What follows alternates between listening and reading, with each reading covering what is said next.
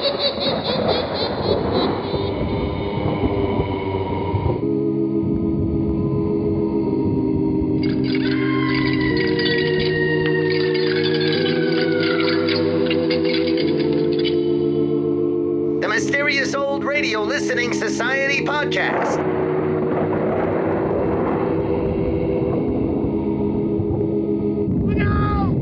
Mysterious Old Radio Listening Society, a podcast dedicated to suspense, crime, and horror stories from the golden age of radio. I'm Eric. I'm Tim. And I'm Joshua. We love mysterious old time radio stories, but do they stand the test of time? That's what we're here to find out. We're almost done with our summer long listener library series featuring suggestions from you, our patient and loyal listeners.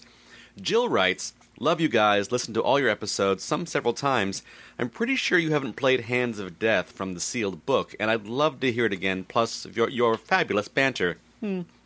I used to try to listen to your podcast before bed, but you had me laughing so hard I had to block out time just to listen. Keep it up. Thanks. The sealed book was created by Robert Arthur and David Kogan, best remembered for their long running anthology series, The Mysterious Traveler. Arthur and Kogan made a profitable habit of using the same scripts for multiple series. Many of the early Mysterious Traveler scripts were from Dark Destiny, a short lived program the duo created for the New York Mutual Broadcasting affiliate WOR. In turn, the sealed book utilized scripts originally presented on The Mysterious Traveler. In the early 60s, many of the duo's scripts reappeared once again, this time on radio's outstanding theater of thrills, Suspense. The sealed book ran on the Mutual Broadcasting Network from March 18th through September 9th, 1945. Although the scripts were recycled from The Mysterious Traveler, they were carefully chosen to create a specific effect. Author Richard J. Hand described the sealed book as consciously different from The Mysterious Traveler in that it tended to revel in the heightened melodrama of plot and performance rather than focus on the straight and generally understated journeys listeners shared with The Mysterious Traveler. We should also mention the sealed book was nationally syndicated, so it didn't have an ongoing sponsor. Instead, director Jock MacGregor inserted extravagant Hammond organ solos, which could be removed by local affiliates and replaced with their own commercials. The existing copies of the sealed book retain the original organ riffs, and they're really long. So, with that in mind, please enjoy Hands of Death, the debut episode of the sealed book, originally broadcast March 18th, 1945. It's late at night, and a chill has set in. You're alone, and the only light you see is coming from an antique radio. Listen to the sounds coming from the speaker, listen to the music, and listen to the voices.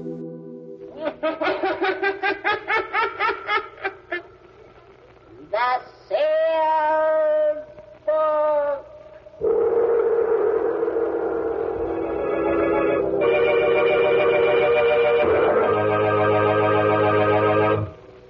Once again, the keeper of the book is ready to unlock the ponderous volume in which is recorded all the secrets and mysteries of mankind through the ages, all the lore and learning of the ancients, all the strange and mystifying stories of the past, the present, and the future.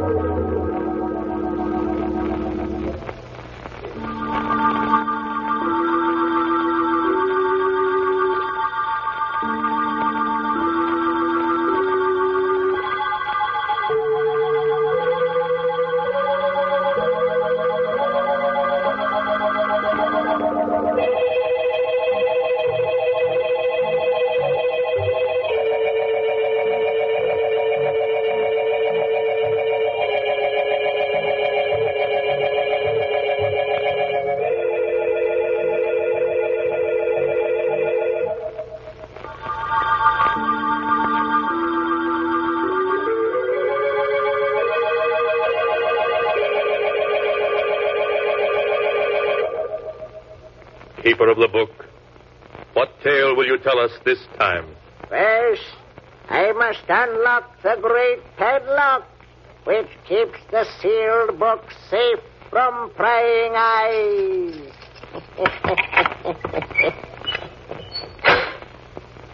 now, what story shall I tell you? I have here tales of every kind. Tales of murder, of madness, of dark deeds, and of events strange beyond all belief. there. Now let me see. Yes. Yes. Here's a tale for you. A dark story of two brothers. One of them killed because he could not help himself. The other one was interested in murder too, but in a very different way. The title of the tale is The Hands of Death. Here is the tale as it is written in the sealed book. It began in San Francisco on a night of thick, suffocating fog. A young man hurrying homeward turns a corner and bumps abruptly into a huge figure striding toward him. Oh, oh, oh, excuse me. Fog is so thick I didn't see you. It's all right. Uh, tell me, do you live here? Hmm? Uh, here in San Francisco? Why? Why, yes, I do. Do you know where Edward Morlock lives now? Why? No, I. No, I never heard of him. Now, if you'll excuse me. Uh, but- wait. But I, I've really got to get home. and- I just want a light from your cigarette. Oh, of course. Here, I'll hold it for you. Uh, just hold it like that. well, what is it? What's the matter? Nothing. It. It's nothing. It's my hands, isn't it? They frightened you. No, no, it's it, it's nothing. My hands, they disgusted you. No, no, of course not. They frightened you because they're not like other people's hands. No, no, no, let go of me. Are assure you that? You thought I was a freak. Let go of me. You're crazy. You... I'm not crazy, do you hear? I'll show you. No, no. I'll show you.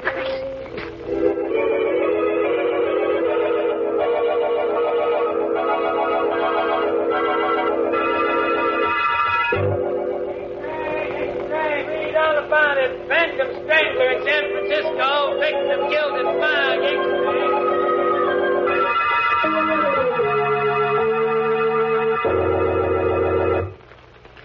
So, the Phantom Strangler is at work in San Francisco. Hmm. Jennings will be interested in that. I beg your pardon, Mr. Morlock. huh?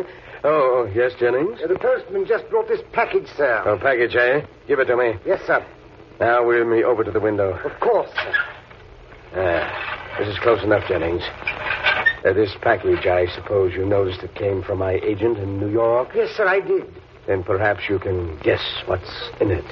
Hey, Jennings? No, sir, but I have no doubt it's another nice addition to your collection of objects having to do with famous murders, sir. yes, indeed. A nice addition. But speaking of murders, uh, have you seen this morning's San Francisco paper yet? no, sir. Well, look at these headlines. Uh, read them out loud. Playboy murdered in fog. Phantom strangler breaks victim's neck. then he's back. Your brother Kane is back. yes, back in San Francisco, looking for me. And he'll keep looking for you. And if he finds you, he'll kill you. As he's dedicated his life to that purpose. And all because he feels I cheated him out of his share of the money our father left us. Oh, it's a great pity. Yes, sir. Of course, we know the truth. Quite so. As you say, we know the truth. However, I hardly think Kane will find me here. No, sir. So we'll forget about him. Uh, Jennings, tomorrow afternoon, a neighbor is dropping in for tea. A neighbor, sir? Yes, Inspector Tennant, the head of the local police force. He's coming to view my little collection. Of course, sir. He may bring a friend with him. So have plenty of everything. Yes, sir. Well, that's all. What are you waiting for? Excuse me, sir. I, I wanted to speak to you about this check you gave me yesterday for my month's salary. Well, what about it? It's for the usual 500, isn't it? Yes, sir, but uh, you see, Mr. Morlock, I, I've been thinking in these times I ought to have more. More? Just how much do you consider your services worth, Jennings? Shall we say a thousand a month? A thousand a month? It's quite reasonable, I think. After all, if I were to tell the authorities all I know about your father's will, and how it happened that the entire fortune came to you and none to Kane. Never mind, Jennings. I'll make out another check. Thank you, sir. But be careful you don't drive me too far. Or you may regret it. Oh, I think I'll be safe enough, Mr. Morlock. After all, confined to that wheelchair as you are, you need me. That's enough. You'll get your check later. Yes, sir. Very good, Mr. Morlock. Mm. So you're getting greedy, are you, Jennings? I must find some way to discourage you. Yes. Some way to discourage you.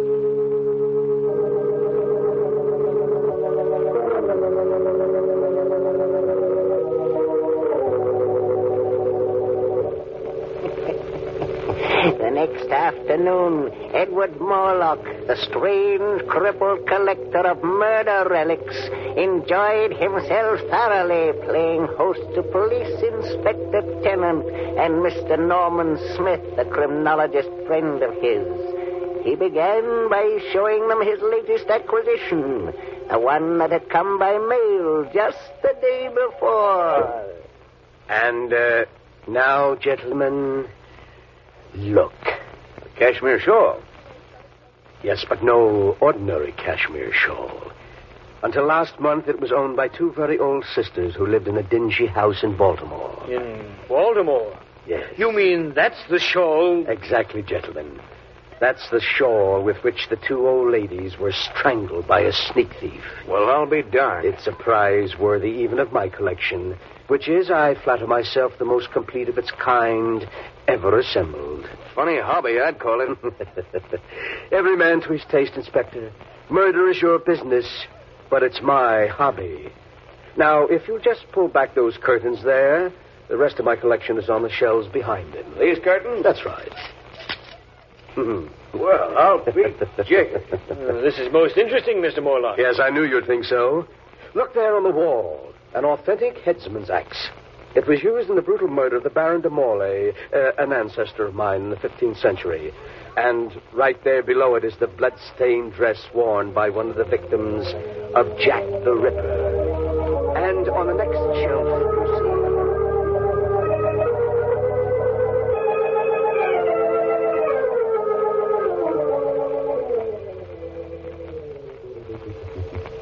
And so there, gentlemen, you have the highlights of my collection. How do you like them? Well, if that's the sort of thing you're interested in, I'll say your collection does seem complete. Thank it is you. indeed. In fact, there's really nothing missing except perhaps a murderer and a victim. What did you say? That the only thing missing from your collection is a murderer and a victim.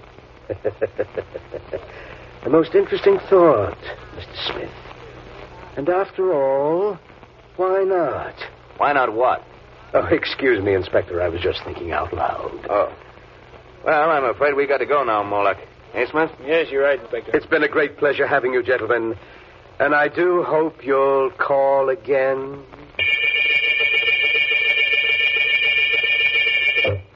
Yes, Mr. Morlock, you rang. Yes, Jennings. Before you help me to bed, I want you to mail these letters. Yes, sir. They're to major newspapers in San Francisco and contain a message to be inserted in their personal columns. A message? Yes, to my brother Kane. We used to communicate this way in the past. But, uh, Uh, here is a copy of the message. You may read it. If the gentleman with the unusual hands will visit his brother in Santa Villa, he will learn something to his advantage. You're inviting him here? exactly. You've decided to play safe, to trap him, and turn him over to the police? oh, that's clever of you, Jennings. Yes, very clever. But you've already proved you're clever, haven't you? Now just take these letters out and mail them, and soon, quite soon, I think, we shall be seeing my dear brother Kane again.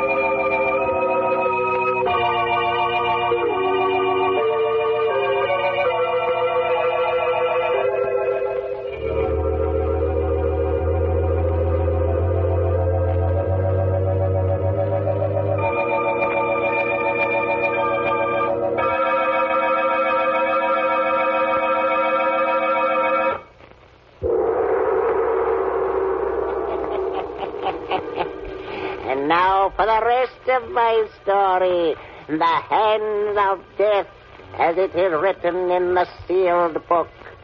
After Edward Morlock had put into effect his plan to bring his brother Cain to him, he sat in his wheelchair and waited, seeming much amused at some secret thought of his own. One day passed, the newspapers carried strange new headlines. Extra, read all about it. Phantom Strangler in Los Angeles. Extra, read all about it. So Brother Kane was in Los Angeles last night, Jennings. Hey, he's getting closer. I shouldn't be surprised if he arrived here tonight. I don't like it. Oh, nonsense, Jennings. You know you've got nothing to fear from Kane. Unless, of course, you're so careless as to make some remark about his hands. I know, but he intends to kill you. I think I'll be able to control him. I want you to bring me a glass of milk. Kane is very fond of milk. Glass of milk? With a triple dose of sleeping powder in it. But I don't understand. Never mind, just do as I say. What, what's that? I imagine that's Kane now. Kane? Here, already? Quick, I'll let him in. You get that glass of milk ready. And bring it in when I ring. Yes, sir. When you ring, sir. Oh, come in, Kane. I've unlocked the window. Yes, I'll come in, Edward. Now that I've found you at last. Well, I'd hardly say you found me, Kane.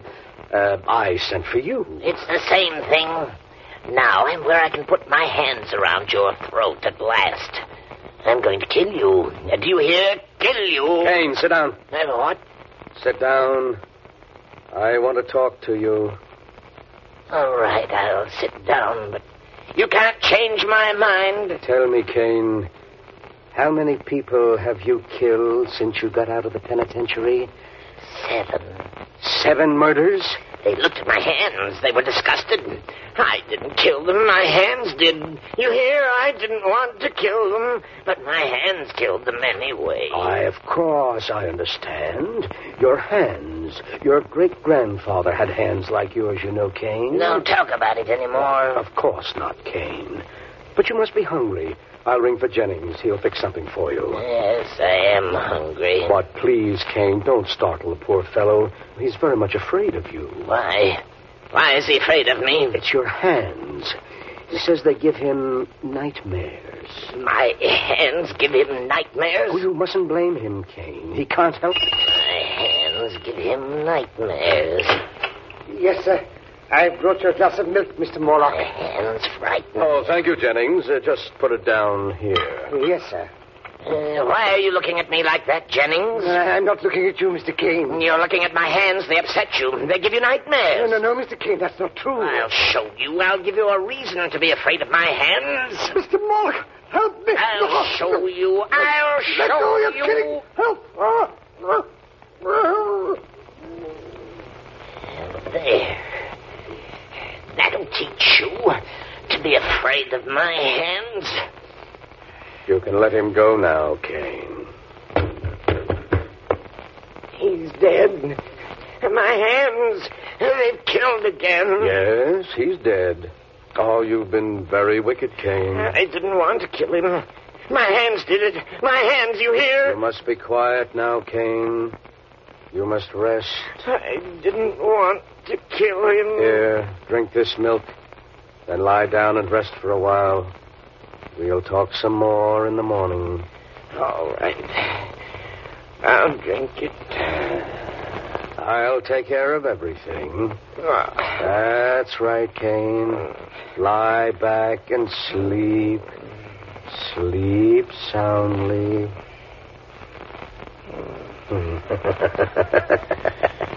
so you would blackmail me, would you, Jennings? And you would kill me, would you, Kane? But I've been too clever for both of you.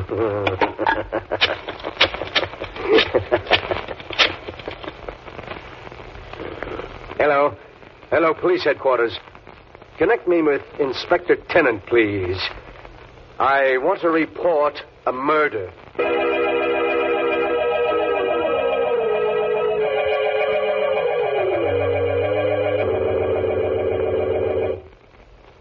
So, there you are, Inspector.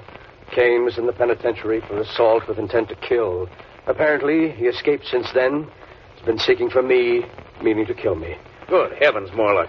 Then he's the strangler who's been doing all these killings. Yes, I'm afraid so. Oh, and I never guessed until he showed up tonight to kill me because he thought, you see, quite wrongly, that I had cheated him of his inheritance. Jennings bravely came to my rescue, and Kane throttled him. Then I tricked Kane into drinking some drugged milk, and. Well, there you are. But why, man? Why? Why did he kill all these people? Because of his hands. His hands? Well, you saw his hands. Tremendously strong. Not hands at all, really, but more like demon's claws. Kane is morbidly sensitive about his deformity.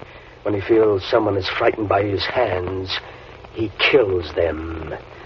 Just like that. God, it's a good thing we got him at last. You can take him along now quite safely, but be sure to keep him well locked up, Inspector, and don't let anyone get within reach of his hands.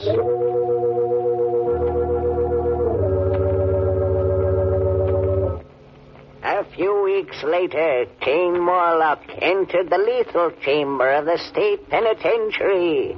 Edward Morlock, the condemned man's invalid brother, was one of the few spectators. Kane Morlock, with his last breath, cursed his brother and swore that someday he would be avenged. Then he died. The following day, Inspector Tennant and his friend Norman Smith paid Edward Morlock another visit. Oh, good evening, Inspector and Mr. Smith. It's very kind of you to stop by tonight. We dropped in to see how you were making out, Mr. Morlock. Thought maybe, what with your trip yesterday and the shark, that perhaps. No, no, might- no, no, no. I'm quite all right, thank you. What must be, must be. You see, I'm a philosopher. You have somebody looking after you? Yes, Philippe, a Filipino boy, is taking poor Jennings' place. Oh, and, uh, gentlemen, that reminds me. I have something here that will interest you. Something that'll interest us? Yes, here on the table beside me. Uh, this jar. Oh, a burial urn, isn't it, Mr. Morlock? Exactly. And in this burial urn are the ashes of poor murdered Jennings. Jennings' ashes? Yes. You mean you're going to keep them with you? But of course, gentlemen. I was very fond of Jennings, very fond. What more fitting than that I should keep his ashes to remind me of his years of faithful service? Besides, well, I can always look upon them as part of my little collection. Your collection? Yes, the Inspector. It was Mr. Smith here who pointed out that, complete as it was, it lacked both a murderer and his victim. Well, here are the ashes of the victim. Great heavens. That's rather a unique item, Mr. Morlock. Yes, indeed. But the really choice addition to my collection is here in this box, which just arrived. Uh, would you care to look at it, gentlemen? What in the Well, world? you needn't guess. I'll lift the lid and. Uh... See. Merciful heavens. A pair of hands. The hands of your brother Cain. Exactly. I can't believe it. But what is so strange about it, gentlemen? There are the ashes of a murder victim. Here are the unique and terrible hands that throttled him. Where in all the world will you find a collector who can boast such items as these? You must be mad. Morlock, did you plan all this from beginning to end? Plan it, Mr. Smith. But how could I? You're quite mad. We could never prove it. You could prove nothing. nothing. Inspector, I think we'd better go. Yes. Come on, let's get out of here before I do something I'd regret. Call again any time, gentlemen. Hmm. Easily upset, weren't they, Kane? Upset by your hands. Your great, strong hands that are going to become the prize items of my little collection. The distorted hands of a murderer.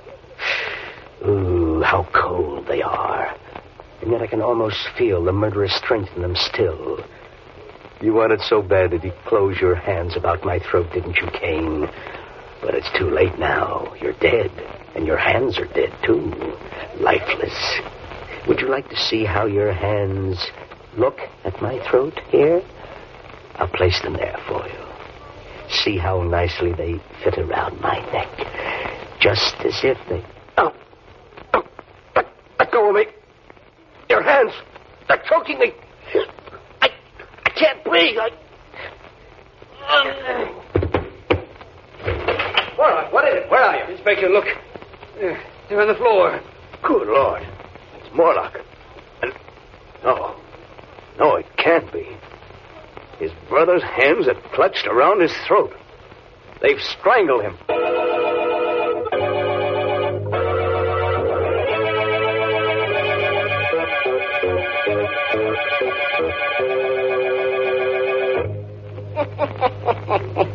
and that is the story of the hands of death as it is written in the sealed book.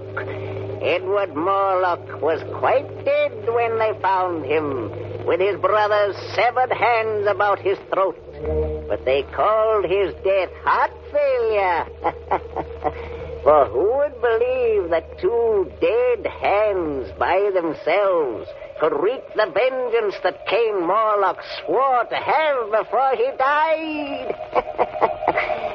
and perhaps it was heart failure. perhaps Edward Morlock, thinking he felt the hands move, died of sheer terror. You'll have to decide for yourself which is true. The answer is not written here.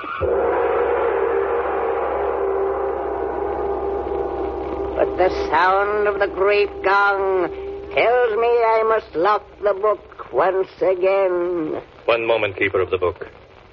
What story from the sealed book will you tell us next time? Next time? Are you sure you want to know? Perhaps my next story will be about you. For I have here all the stories that ever happened, and many that have not yet come to pass. But I'll find one for you in just a moment.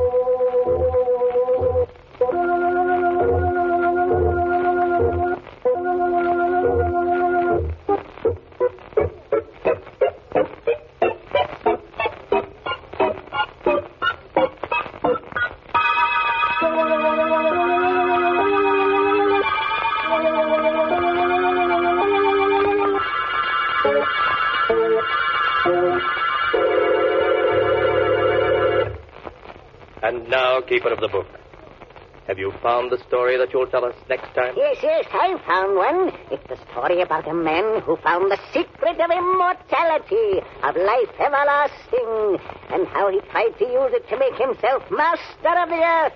The title of the tale is The King of the World. Be sure to be with us again next time. When the great gong heralds another strange and exciting story from The Sealed Book. The Sealed Book, written by Bob Arthur and David Kogan, is produced and directed by Jock MacGregor. That was The Hands of Death from the sealed book here on the Mysterious Old Radio Listening Society podcast. Once again, I'm Eric. I'm Tim. And I'm Joshua. And that was a listener request coming to us from Jill. Yeah, who said nice things. Thank you, Jill. Thank she you, Jill. said in the email that I was the funniest. That was really nice. I and do not recall that. no. that's what I took from Eric writes himself emails and signs them Jill. It's really weird. How do you get through the day? Beer.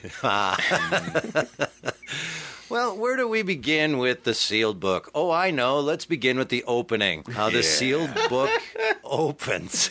Well, the, the thing I love is it has the person who was in charge of the book, the mysterious figure, keeper of the book, and then the dedicated guy whose job it is to interact, interpret, deal with the guy with the book. It's very corporate America, Yes. right? they need to downsize. There's a lot of questions about what's going on here. Do we know if there's any relationship between them stealing from the Hermit's Cave? Because Uh, that's it- the same character, is it not? It sounds so much like the Hermit. My head canon is that this is a prequel to the Hermit's Cave. Okay, right? great. Where this was the Hermit's first job, and he's really bad at it. He got fired. So he had to go off. He's and now he unemployed. doesn't have the book anymore, but he just remembers some things from the book. Bad times. He starts drinking. He ends up in a cave somewhere. Murders too. he actually says, and murders too in here. Uh, yeah, there's a lot going on to get to the point of the story, isn't there? They even take the time for um, the keeper to go through the book. You hear the pages turning. It's like, My bookmark fell out. Give me a second. but I will give him Foley credit. Oh, yeah. because those pages are large. Someone used big sheets of paper to give the image of the sealed book as Right. ponderous as they described it. It, someone went and actually bought one of those coffee table books that were half price at Barnes and Noble that looked like a good idea when you're in the store. History of the world, yes, and it's I gigantic. would bet that Sears catalog page is turned. Uh, speaking of, by the way, uh, Sears Roebuck, uh, Barnes and Noble, you can now buy reprints of the Sears Roebuck catalog wow. in their store. I I'm was like, strangely wow. fascinated. Yeah, there's just absolute reproductions.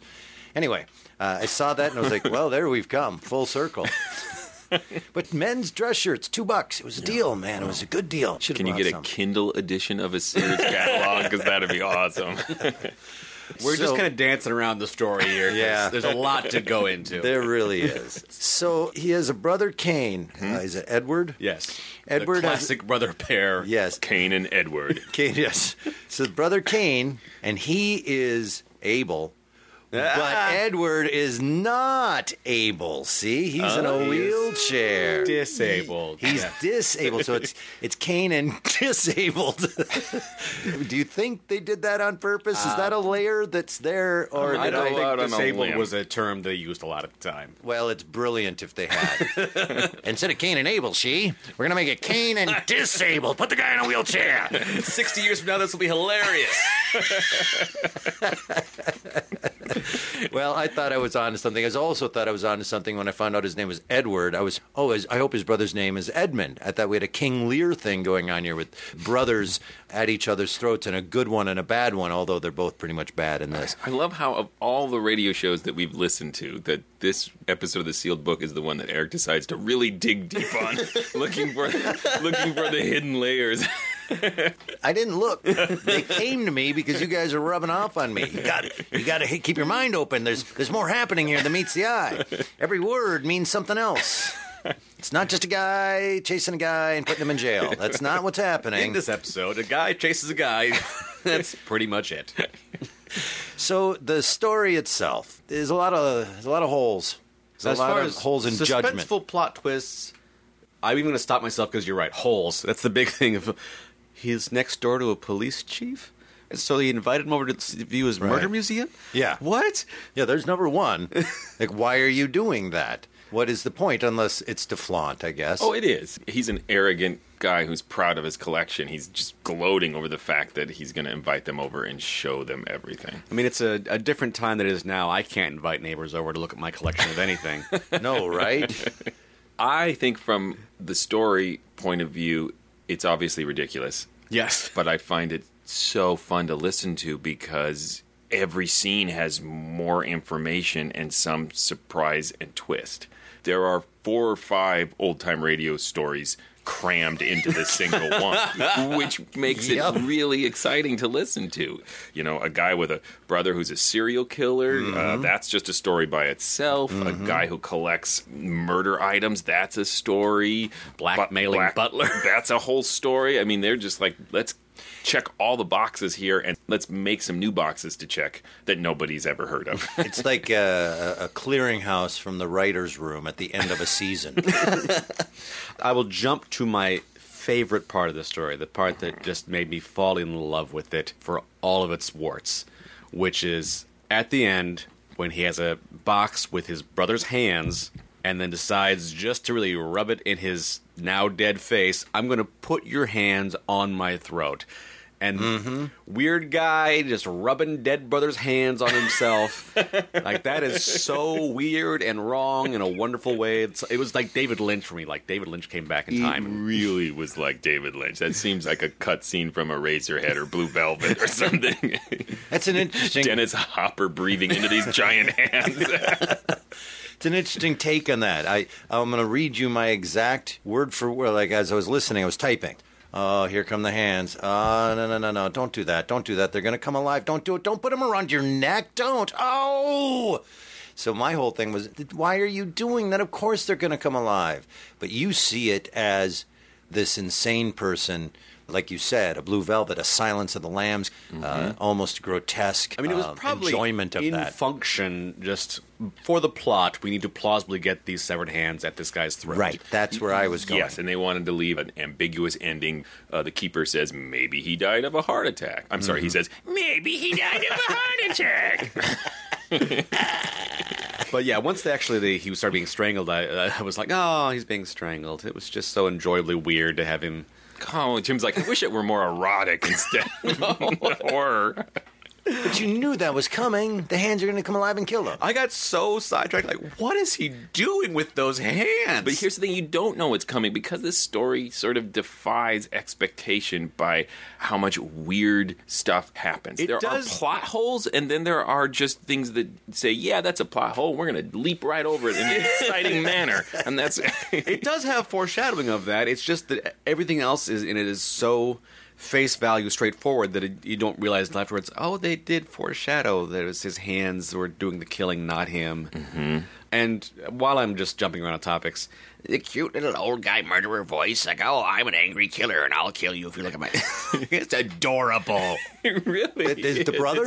yes, The brother is the same adorable. character actor playing uh, the hermit, isn't it? Not the same. as the I don't- narrator. Uh, it very well might be. Yeah, it sounds uh, I very was thinking, similar. uh, is it Hans Moleman from Simpsons? Oh yeah, a little like that. And I think it's because they wanted you to be sympathetic to him. I think it works. But they're my hands. I didn't murder anybody. Yeah. What are you looking at, Eric? It's so much character work. It was distracting. It- you I loved it because they were all on the same page. The stuff that I don't like is when you're listening to a radio show and three actors are doing one thing, and then there's the one guy who's like, "This is my big chance." oh, this was the very entire cast of Next Generation is what you're saying. wow. There's one guy doing uh, some good work, and then a bunch of other people. I don't know what they're doing. Yeah, it is distracting. You're right. That's what made that terrible. Thank you, Joshua. I just solved the next generation for Eric.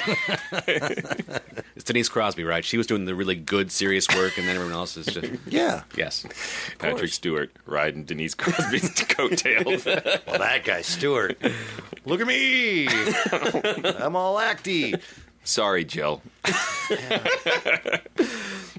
And back on top. And but, so I get what you're saying. The premise of it is everybody's a freaky character. Everybody's over the top, so it's fine. Yeah, and one of the get reasons. I included this quote from Richard J. Hand, who wrote a great book on horror radio, I think he really explicitly states what makes the sealed book interesting, and it is that it doesn't try to do anything understated. As we said in the intro, it just focuses on heightened melodrama and plot and performance, and that's it. Yeah. and there's something really fun to see some of those other things just stripped away. Yeah, I would say in this one, like, the performance is astounding. It's breathtaking, and the plot is a little confusing. Well, there's But if you're not sure what's going on, one of the characters is going to tell you at some point. For example, there was a curse uttered by Cain before he died. Mm-hmm. We don't know that because for some reason they didn't see fit to have Cain utter the curse before he died. I curse you. that might be why. Maybe we recorded it and went, that's not very threatening. Why couldn't we have heard that though? We have to be told by the narrator. I, I, that struck me when I first listened to it too. But I have one theory: is that by 1945, that as a plot device was so tried and true the guy on the electric chair who says he will come back and kill somebody. There are Mhm. like four episodes of The Shadow, Sure. like that. Lots of other horror suspense shows. So it might have just been, you know, that old chestnut. yeah, we'll just quick tell you in a sentence because you all know this. I will tell you that it feels like, uh, well, we're not going to go back and write something in. We're going to keep moving forward. Have him say it now that we thought of that. You know what I mean? Like it's Yeah. a last minute thought as they're cranking out a script. I'm going to jump back to the David Lynch comparison because that omission Mm-hmm. of that scene reminded me a lot of particularly the recent Twin Peaks reboot, where it just goes in a direction that you think it's going, what you think standard Western narrative would do, and then just totally subverts it. Um, it also reminded me of the new Twin Peaks because uh, the organ solos, the long organ solos. there's a brilliant scene in the series where David Lynch does a three minute scene of a guy sweeping a bar with uh, green onions playing in the background. And for some reason, it's the most mesmerizing, suspenseful, weird thing I've ever seen. and I loved it. It's a fine line, though, when you're trying to do things uh, in a David Lynch kind of way, and and how quickly it can turn on you. In this case, for this show, it seemed haphazardly thrown together, Ed Wooded. But I also get what you're saying. Or were they geniuses, and and that they were trying? I don't think I used the word genius. Genius is a strong word. But you know, were they trying to do that, or were they just crank? It, this could very well be. Yeah, that'll be fine. Put that on the air this Yeah. week. It has that quality mm-hmm. to it. I don't know if they were using this from a previous script, but They are. This was originally a Mysterious Traveler episode, Right. like very early Mysterious Traveler. perhaps they were reusing a script that was at the time it was created created under a heavy deadline, like just finish the script. But it's performed with such gusto. Or perhaps they dropped all the pages and they got in a different order and they just read them. moves in a logical mm-hmm. progression of bizarre events. Yes. I don't think it's difficult to follow. Like I said, No, everyone explicitly not at all. states out loud their motives and intentions to the point Yeah. that the visiting inspector actually calls Edward on it at one point um, and says, What was that, Edward? And Edward says, Oh, nothing. I was just thinking out loud. As we all do about murder. Let's also go back and visit the uh, the butler's relationship with. God, is Tim going to talk again? I'm sorry. Sorry, I was just talking out loud. Let's go back to the butler, Tim. He is blackmailing his wheelchair uh, addled. What's the right word there? Bound? Bound. Thank Sure. you. Wheelchair bound. I like wheelchair addled. I've just had too much wheelchair tonight. it's a new designer drug. Yes. For a thousand dollars a month. Right. Yes. Which I understand is probably more shocking at the time. $1,400 by today's Yeah. I mean, it's hard to believe this was written over 70 years ago. Wow. And Uh, it's still entertaining. Yes, because he is blackmailing because he knows that by some mysterious, unstated, largely unrelated to the current plot reason, he had stolen his brother's inheritance. I mean, related. They in don't that- tell us. Yes, but it's, it's secret. I, I don't think it's Because they secret. didn't write it. It's only secret how he stole it, but that's boring. We just know that he stole his brother's inheritance. I just they causing keep his brother- referring to it without Yeah. saying it. You're right. But it And, uh, but becomes I- the reason f- to kill the butler so that he can become the victim pile of in ashes. an urn. And I say that with love. You, you see the backwards engineering of this script. Yes, They yes. start with the end. It's a guy caressing his neck with his butler in an urn. How do we get there? I can prove my point that I'm right, that they wrote this quickly on the fly and without a lot of thought. Because at the end, he says, What's the next story? I don't know. uh, still writing it. Let's take a Uh. quick 40 minute organ break. And then they came back and they didn't say this, but it sounded like, There it is. I found one. Uh, thanks for stalling, Oregon. Yeah. And somebody wrote on a napkin some plot premise and handed it to him. and they said, well, hell, we got to write that now. I heard once, and I- I'm going to say this as though it were true, that back in the day when Superman comics you would feature like ridiculous Superman dressed as an Indian chief fighting Mm. dinosaurs. Mm-hmm. The way Mhm. these stories would be created is they'd go find some eight year old and say, What do you want Superman to do? Oh. And they'd say like three random little kid things, and they'd make that cover and then hand it to their writers and artists and say, Make this comic book. That explains a lot of covers. it really does. A lot of Wonder Woman covers too. And that is a very plausible origin for this story. Yes. and his brother loves milk. Boy, does he. So much that he's just. I know you hate me, and I know you know I'm going to kill you, but I'm going to drink that. I just strangled a man. I am parched. just I thought this was really a bizarre specific detail. Milk. And part of me was, are you trying to see the brother as someone who's kind of um, mentally damaged, so almost childlike? Is that why there's uh, milk Oh. as an invitation? But now you're giving it credit. I know, but then I also heard another episode, which I will probably next year bring to this podcast of Hall of Fantasy, that had another similar plot point from about the same year about this evil guy bringing somebody milk. And now I'm wondering if I am missing some sort of that sort of historical, the- cultural Like thing. the classic way to hide sleeping powder is in milk. Maybe that's it. I think this might have been a drugged drink as well, but it was also milk, and it totally stood out. It's this horrible, hard boiled story, and then it's like, milk, anyone? milk might not have been so uh, associated with childhood and children then as it is today. I just throw that out there. I like milk. Grow up, Tim. Grow up. so, if some listener out there who is a professor of milk, sorry, milk addled. Yeah, yeah. Eric's like, I own that movie. exactly. First of all, how did you get that job?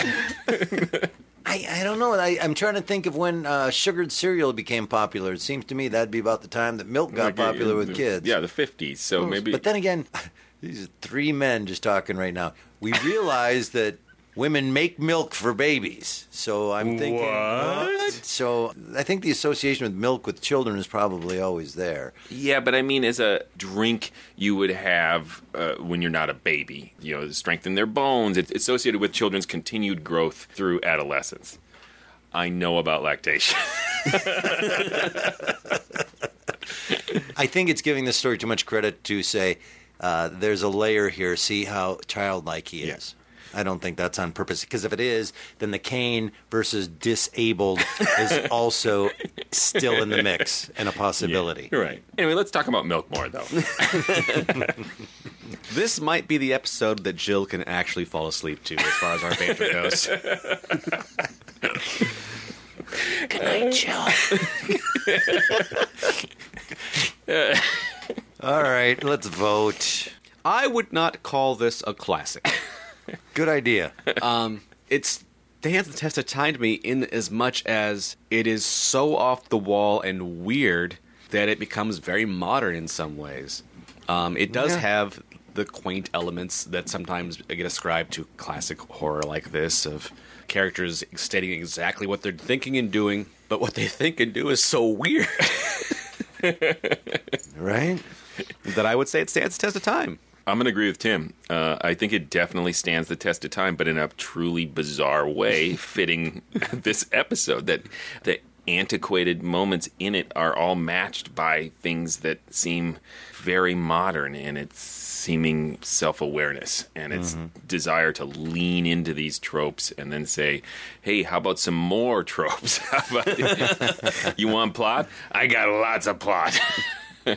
Not a lot of sense, but a lot of plot. I, I just love it. I've heard this before. Jill recommended it, and I have listened to it several times for this podcast. I've probably listened to this episode five times, and it continues to charm. I will uh, say that it stands the test of time. I think there's a lot of interesting things, and it's definitely indicative of a, a, a style of the time and of this show. And it doesn't make any um, bones about what it is. So it's very stylized. It's pretty harmless. It isn't scary. It isn't suspenseful. It's pretty harmless, fun horror. I would listen to it again. I wouldn't, but sure. it has it has a murder shawl in it. I there is a murder shawl. There is a. Did You're right. imagine him wearing the murder shawl while he was rubbing his brother's hands against his neck?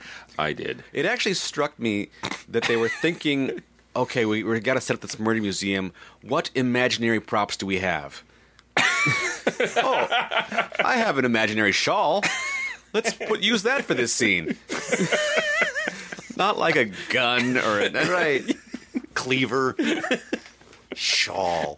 Th- That's a tough way to go. You know, if your last thoughts, you know, are like, ah, cleaver, of course. Yeah. Gun, of course. Shawl, are you kidding? Oh, Man, that's insult to injury. But if we decide to form an improv group, can we call ourselves Murder Shawl? Murder shawl. done. Yep, absolutely. I, I say yes because there's absolutely zero chance of us forming an forming an improv. improv group. No. Anyway, good night, Jill. Tim, tell them stuff. Please go visit ghoulishdelights.com. That's where you'll find other episodes of this podcast. You'll also find information about our live performances. It's also a way to get a hold of us. Uh, if you have requests you'd like to make, like our fine listeners, like Jill, uh, you can go to ghoulishdelights.com and fill out a contact um, Form? form. If you're contact addled and like to reach us at ghoulishdelights.com. Uh, you can also reach us. Uh, there's links there to our Facebook page and Instagram and Twitter, uh, and you can get a hold of us that way. That's why we can't do improv. We're too wheelchair addled to do improv. uh, you can also go to patreon.com slash the MORLS and support this podcast if you are so inclined. We've got lots of great rewards for different levels of membership. Uh, we have buttons, membership cards, t-shirts. We have a monthly members only podcast, The Secrets of the Mysterious Old Radio. Um, we have passed our first two goals, um, and so we owe so you guys fast. some rewards. Um, and that transitions nicely into episode 100 of this podcast, which is going to be our first reward for passing the 100 mark on Patreon, and that is going to be the War of the Worlds. We will be discussing that on a big double-sized episode, and then our next reward at our 150 mark, which we passed, is to uh, listen to and discuss Three Skeleton Key. So we got some big classics coming up, so stay tuned. All right. Can uh, someone give me a suggestion of a flower? Any flower. Uh, lilies. Lilies, good. Okay. Abraham Lincoln. No, no, we'll go with lilies. I heard lilies. Next time, we're going to do Let the Lilies Consider from Quiet Please. Until then. One moment, keeper of the book. What story from the sealed book will you tell us next time? Next time, I'll find one for you in just a moment.